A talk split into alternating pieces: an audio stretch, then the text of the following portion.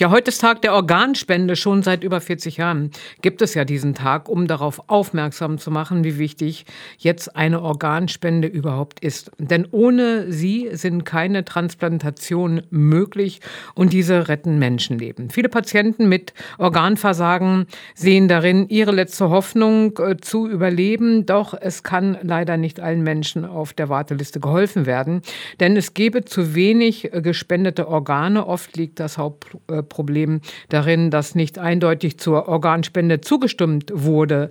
Das sagt Birgit Blome. Sie ist Bereichsleiterin Kommunikation der Deutschen Stiftung Organtransplantation.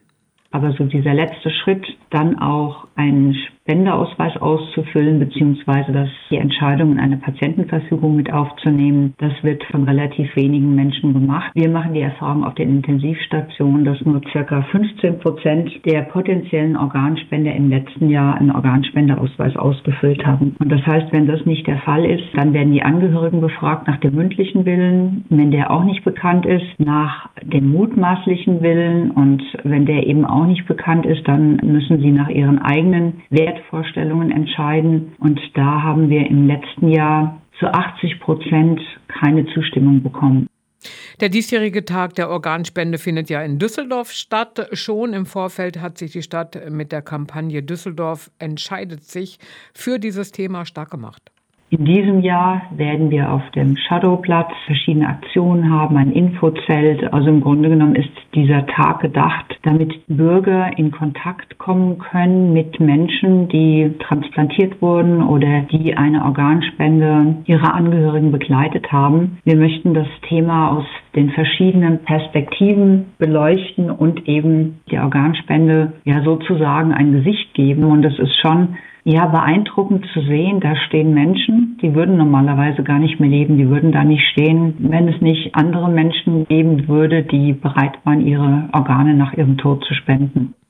Viele Menschen haben aber keinen Organspendeausweis. Ein Problem, dem ein grundsätzliches Missverständnis auch zugrunde liege. Das meint Birgit Blume. Also viele Menschen denken, dass ein Organspendeausweis immer eine Zustimmung zur Organspende bedeutet. Das ist aber nicht richtig. Also es ist in jedem Fall wichtig, einen Organspendeausweis zu haben und auszufüllen. Man kann der Organspende natürlich ohne Einschränkung zustimmen. Man kann bestimmte Organe von der Spende ausnehmen. Und man kann natürlich auch eine Organspende ablehnen. Und auch wenn man keine Organspende möchte, ist es wichtig, diesen Ausweis zu haben und auch mit der Familie drüber zu sprechen. Voraussetzung ist einerseits die Zustimmung zur Spende und andererseits der von zwei Ärzten bestätigte Hirntod. Das Alter spiele dabei aber keine Rolle.